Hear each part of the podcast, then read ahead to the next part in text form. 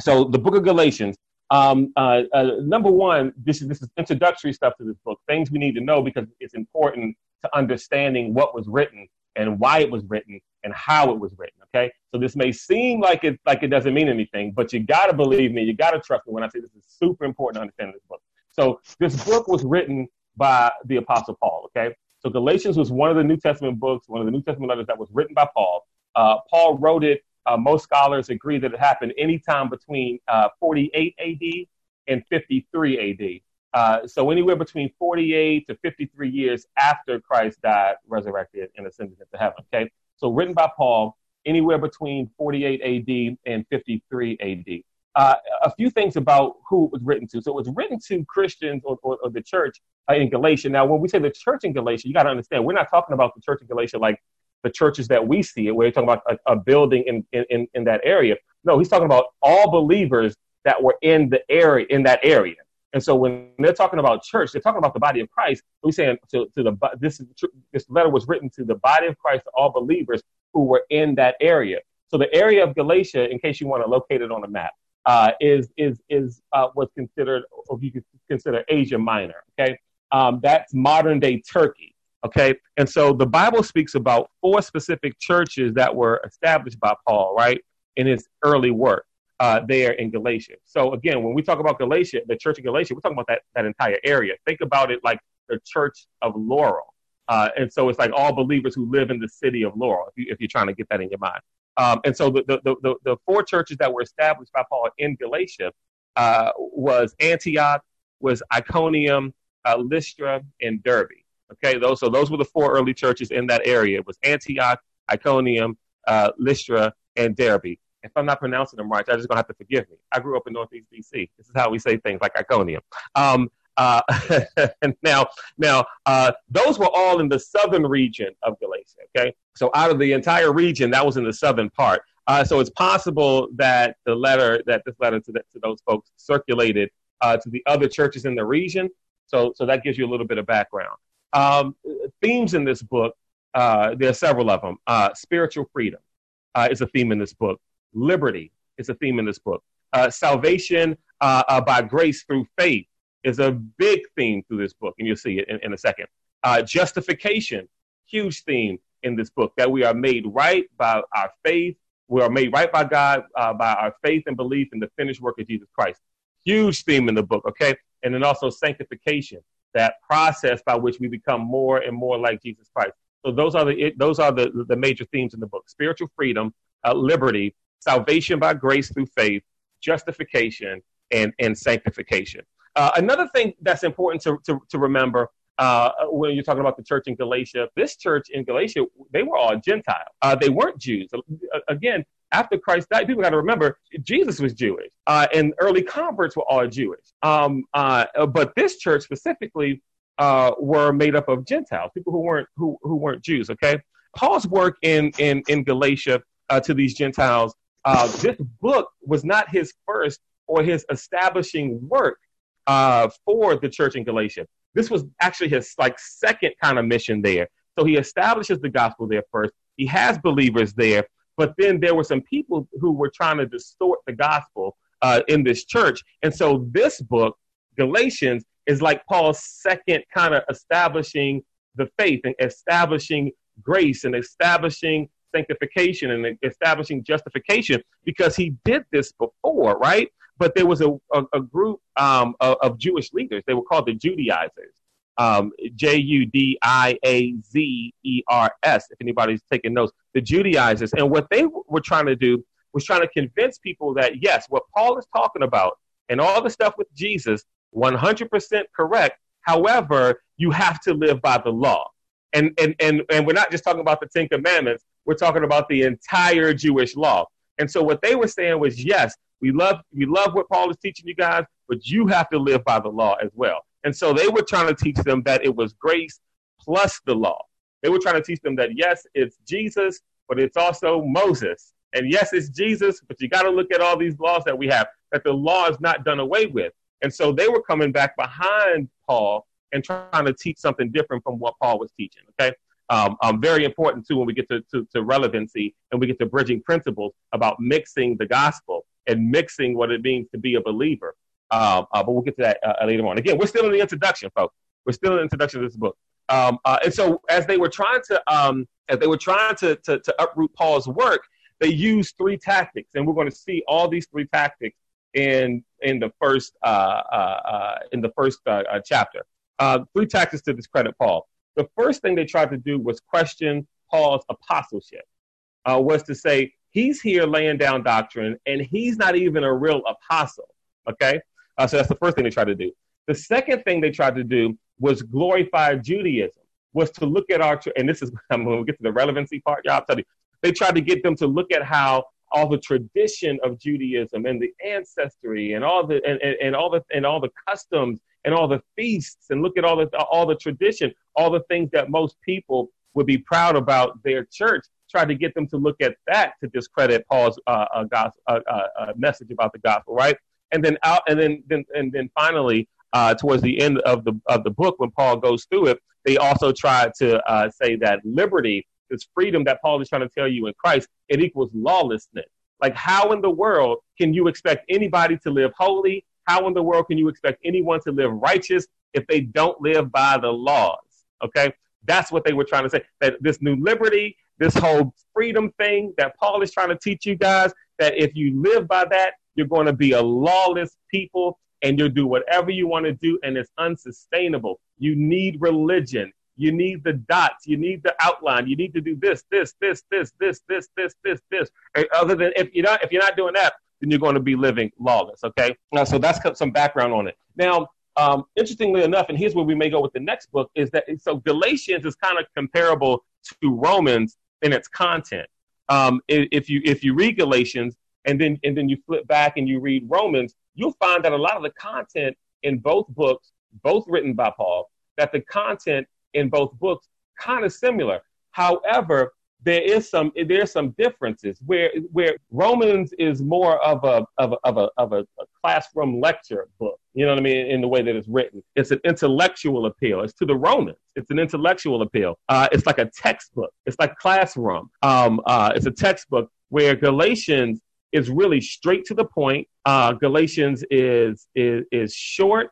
It's right to the point. It's a lot of passion you can tell that Paul is upset when he's writing this book, basically, is what I'm saying. You can tell that Paul is not playing games with this book. And we'll go through it because even in the in the salutation, Paul usually opens up books and he takes so long. He says, Ah, Paul, an apostle of Jesus Christ, who died for you and who loves you, come to you. He, and, we'll, and we'll take a look at, at it when we do that. He doesn't do all that in Galatians. He kind of gets right to the point. So here we go. So, so and, and, and I say that because um, um, as I was just I was downstairs getting water. I felt I felt the Holy Spirit tell me that uh, you know that the next book I was planning on doing was Ephesians, but I feel like he's saying go to Romans, you know, do Galatians and do do uh, Romans because it's kind of comparable. So I think I think that's where we're going to go next. Okay. Um, so as we study the book, you can you can divide it up into like eight sections. I mean, you can divide it up into how many other sections you want to divide it up to. Uh, divide it up in um, as you study uh, on your own. But I divide it up into eight sections. Um, the first section is what we just talked about uh, the, the typical Paul welcome, okay, the salutation, his greetings to the church. Uh, that's in chapter 1, verse 1 through 5. Uh, then in chapter 1, verse 6 through 9, he defines the issues. Now, again, as we study this book, this is how we're going to break it down. Um, uh, he defines the issue that, that he has uh, uh, there in chapter 1, verse 6 through verse 9. Then he establishes his apostleship. Remember, that's one of the ways they try to attack Paul by saying he's not even really a real apostle. He ain't even really a real apostle, is what they try to say. That's in chapter 1, verse 10 through chapter 2, verse 14. Uh, then he establishes, or, or what we really should say is reestablishes the doctrine, because remember, he, he, he established it before with this church, and then the Judaizers came in, uh, and uh, so now he's reestablishing doctrine in chapter 2, verse 15 through chapter 3, uh, verse 16. Uh, then he discusses the law. He doesn't ignore the law he doesn't ignore, you know, uh, uh, any Jewish law, any Jewish tradition. Okay, got it. Um, and he discusses the law in chapter three, verse 17 through chapter four, verse 31.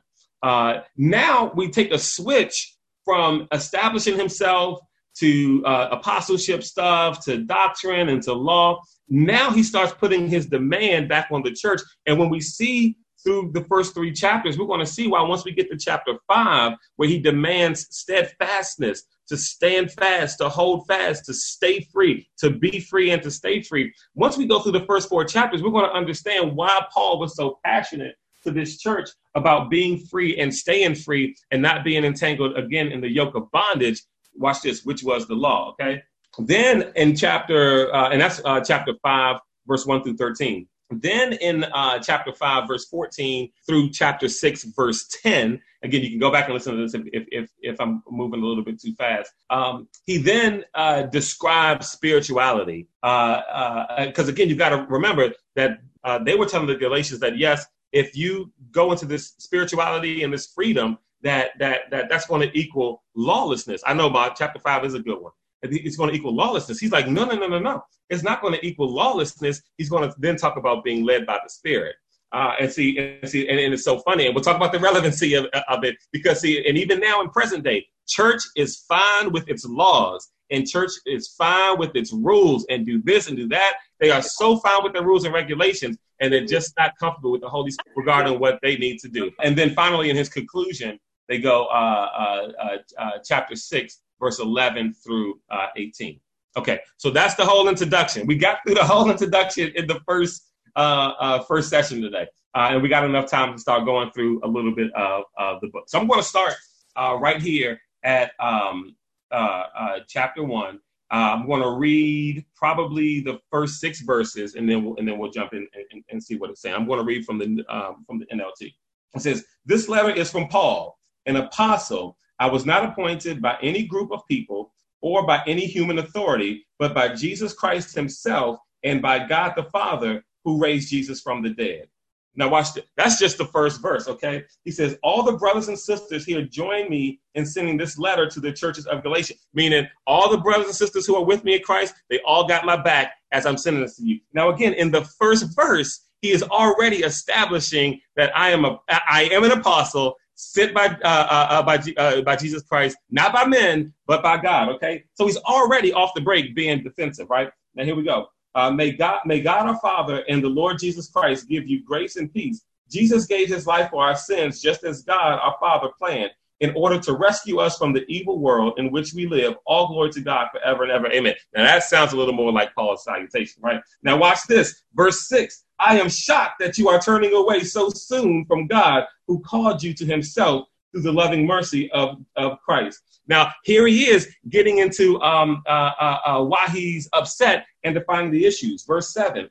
He's, uh, let's see. He says, You are following a different way that pretends to be good news, but it is not the good news at all. You are being fooled by those who deliberately twist the truth concerning Christ. So that's chapter one through seven. I just want to show you some things about how passionate Paul is about this letter to establish the urgency. Come on, y'all, to establish the urgency of twisting the gospel. Okay.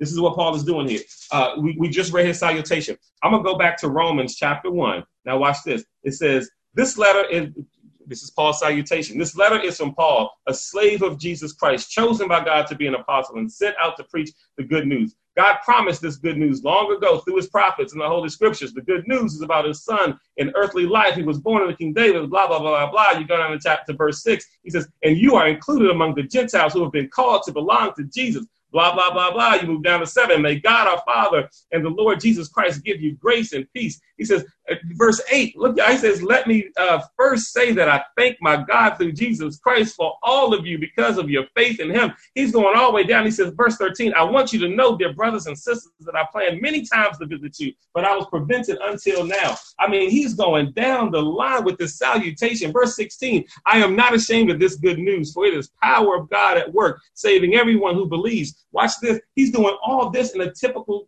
Paul salutation, in a typical Saul, uh, uh, uh, Paul open. But in Galatians, you see the urgency right in the first verse. I'll read from New King James. Uh, from New King James, he says, "Paul, an apostle, not from men, nor through man, but through Christ Jesus, and of God the Father, who raised him from the dead, and all who are with me." Then he says to the church of Galatia, grace and peace be unto uh, from God the Father uh, and our Lord Jesus Christ, who gave himself for our sins. He goes through all this. Verse 2, he talked about how all the brother are, are, are, with me in writing this letter to you. And then he says in verse 6, I marvel that you are turning away so soon. He gets right to the point. And again, it's not for any particular reason other than the fact that you are allowing false doctrine to turn you away from the faith. And that is a serious issue. Y'all, we have to make sure that today that we that we do not take false teaching, but we endure sound doctrine. And there's stuff nowadays that it that that that sound good to the ears. The Bible talks about man will have itching ears running here and there, just trying to find anything that sounds good to their flesh. And we have to make sure that we that we do not tolerate anything that is not in the word. This is Paul showing us this urgency. Uh, now, now, now, here's another thing. He defines the issues. Let's just talk about this calling here. Um, he, he, talks about uh, being appointed by, by, by God, to be appointed by Jesus, not by man. Um, and so uh, I, I check this out. You can be called by God and affirmed by man, right? Called by God, go to seminary, study, you know, uh, uh get your doctorate, and, and, and, and have someone, you know, do whatever they do and release you out of ministry. And and so that's that's sent by God, called by God. God wants you to do this, but also affirmed by man. Now you can be called by God, but not affirmed by man. Don't think that just you know that that you have to have this degree and you have to have this you know bishop over you who you know who prayed and and, and dumped oil and all that. I mean that's fine, but you don't you know you can be sent by God and approved by God uh, without having man's approval. Now, what you don't want to do is be the exact opposite and be approved by man, but not called by God. That's where you don't want to be. Amen. Now, remember, you got to remember the stuff we talked about in release. Every single person on this call, every single believer on the is called by God. And that doesn't necessarily mean that you build a brick and mortar church. That just means that you've been called by God, like we saw in, in 2 Corinthians uh, for that ministry of reconciliation. We all have been called by that. And then obviously you don't want to be the type that's that, that, that that's out there and you're not called by God and you're not approved by man. He's out there kind of doing what you do. But Paul lays it down that I'm not approved by man, but I've been sent by God. Amen. Uh, and then he defines his, the, defines the issues. Uh, he defines the issues in verse six and verse seven. He says, "I'm shocked that you are turning away so soon from God, who called uh, you to Himself." Through the loving mercy of Christ, you are following a different way that pretends to be the good news, but it's not the good news at all. You are being fooled by those who deliberately twist the truth concerning Christ. Now, watch this. He's not even, when, when you look at it, he's upset at the church of Galatia because they're turning away from the truth, right? And he says, so easily by people who are deliberately doing this. Now, here's what's, what's odd to me. He's not even upset at the people who are twisting the gospel. Okay, he doesn't even mention them at all. He doesn't mention the group. He doesn't mention anyone by name. He says, he says, he says, why are you turning from this? He, because, and here's why it's, it's, it's interesting, and here's why it's so important, is because the, the attacks on the gospel and attacks on our faith are always going to be with us. Are always going to be with us there will always be something whether it's whether it's from this mass kind of movement against christianity or whether it's something in your life or whether it is something that you personally one-on-one that you're facing um, uh, uh, uh, that will that will make you want to fight uh, that will want to fight against you and make you waver the problem is when we are weak and we start to waver and we start uh, uh, to believe every single thing that comes out of someone's mouth. Amen. And so his problem, he didn't even address the Judaizers. He said he doesn't even address them. He's addressing the fact that you guys are believers. Why in the world are you wavering uh, so much. We'll come back Thursday with Paul defending his apostleship, okay? Uh, and so, uh, uh, where you want to read in that breakdown is uh, go ahead and just read all of chapter one and read chapter two through uh, verse 14. So, all of chapter one, and then read Galatians chapter two, verse one through 14. And that, because because we, we could jump into it a little bit, um, and here's how he defended his apostleship. The problem is, is that we don't have enough time to go through all the verses, um, but, but it's important that we do it, uh, especially with the stuff in Acts. Um, he talked, he shared his conversion, how he was converted. Uh, uh, he, he also shared how he was affirmed by church leaders. And then he brings up this confrontation that he had with Peter, where he was like, you know, you guys look up to Peter, but I had to check Peter on some stuff where Peter wasn't living to the gospel, uh, living up to the gospel. And the crazy thing about that is that had a lot to do with like cultural stuff um, uh, dare I even say racism. Uh, and so, and so uh, we'll talk about that, how he defended his apostleship um, on Thursday. Um, but we did get to the introduction, which I didn't think we was going to be able to do, and we got through the first two parts where he uh, uh, he, he defended his calling um, and he defined uh, the issue that he had with them. Um, so we're going to jump into into the other three parts coming up um, on um, well at least the, the other maybe we'll get to three. We might we might only get to two, but we'll we'll see how far we get. But we'll jump into those um, on on Thursday. Um, Russ, thanks for the questions. If anybody else have any questions, I'll take some questions uh, right after we pray, and we can discuss a little bit. Um, and then, you know, if you want to email in some questions, you can text or email me um, or email uh, Impact Fellowship email at gmail.com. Uh, we can address some of those questions, but we're going to go verse by verse through this book and, and, and subsequent books. And I think God's going to bless us.